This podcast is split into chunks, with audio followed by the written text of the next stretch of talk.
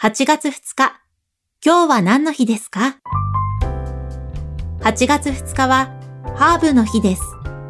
8月2日をハーブと読む語呂合わせからカレーや香辛料などを製造、販売する SB 食品が制定しました。ハーブは少量でも独特の香りや美しい見た目を演出してくれるため、いつもの食事にちょっと足すだけで食卓がぐっと華やかになりますよね。SB 食品のサイトには季節に沿って様々なハーブを使ったレシピが紹介されています。今日は何の日？今日はハーブの日。ナビゲーターは私、有坂優里が務めました。また明日、お耳にかかりましょう。